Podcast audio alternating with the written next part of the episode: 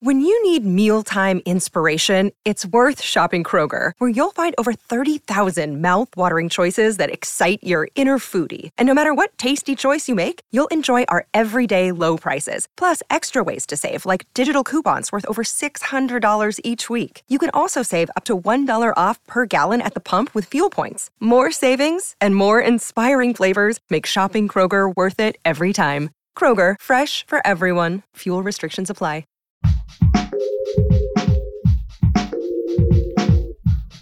What if you could become a better person, not by working harder, but by taking one small step a day? And not because you're a bad person now, but because there's something inside you that's ready for more. How to Be a Better Person gives you one tiny step a day you can take to be the person you want to be. My mission? To help you live your best life. Hello there, it's Kate, and this is How to Be a Better Person. It's Tuesday, so we're talking about how to be a better person in your work life. So I'm coming to you with a tip that can help you feel more at peace at work and in your work, and it works just as well in your personal life too. And that tip is to close open loops. When I say open loop, I'm talking about something in your life that is incomplete, whether that's a text or email that wasn't returned, or an errand you haven't had time to run. Of course, there are bigger scale open loops too, like hearing back on a proposal you submitted, and while this episode isn't specifically about those types of open loops, I 100% believe that closing your little loops will help put you in a better energetic state that just invites more resolution into your life, although this isn't a scientifically proven principle. Closing open loops is a powerful activity because it drives us crazy to have an open item. The human mind seeks closure. And we all have so many more open items than ever before because of how many digital communications we all send and receive every day. There's no way you can stay on top of them all. Well, if you figured out how to do it, would you write in and share your tips with me? No, seriously, I would love it. Open loops are like clutter, they represent a decision that hasn't been made. Making decisions is a really powerful way to get clarity and move forward. You really can't take action until you've made a decision, whether consciously or not. It's true that we often don't know what's going to happen next, and that more will be revealed, like I talked about in yesterday's episode. But closing open loops helps provide a little tighter container for the various scenarios about how things could play out. Closing open loops doesn't mean you get to dictate outcomes. Responding to an email from someone inquiring about your services doesn't 100% mean that they will end up booking you for those services. But if you don't write them back, your chances are much smaller that they will. It's kind of like putting up the bumper rails at the bowling alley.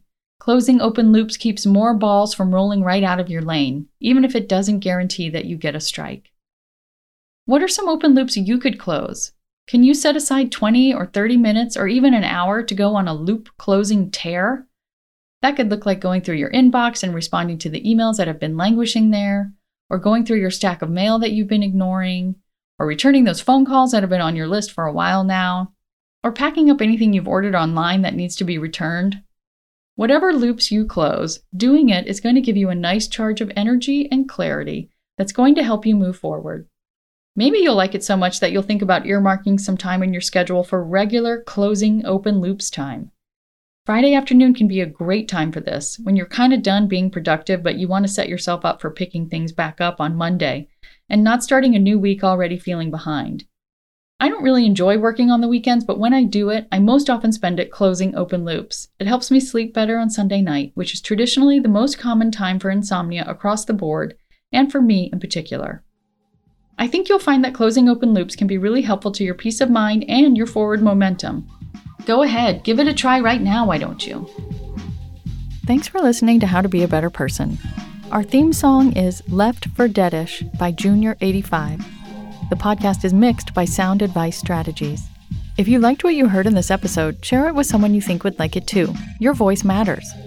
Also, How to Be a Better Person has an official newsletter that sends the past seven episodes, a sneak peek of the week ahead, and one well chosen meme to your inbox every Saturday morning. Sign up at beabetterpersonpodcast.com and click on Get Podcast News.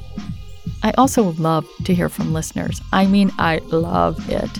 Send me an email by clicking on the Contact Kate button at beabetterpersonpodcast.com. Tweet me at Kate Han, K A T E H A N, or find me on Instagram at Kate Hanley Author. I look forward to connecting with you.